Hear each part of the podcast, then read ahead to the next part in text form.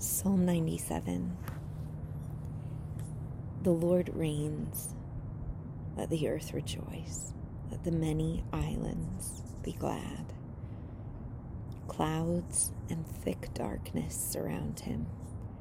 Righteousness and justice are the foundation of his throne. Fire goes before him and burns up his adversaries round about. His lightnings lit up the world. The earth saw and trembled.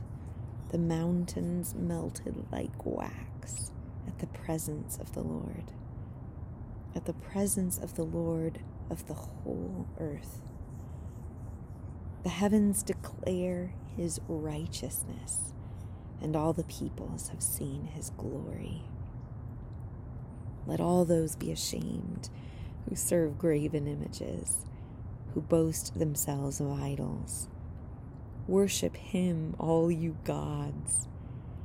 Zion heard this and was glad, and the daughters of Judah have rejoiced because of your judgments, O Lord.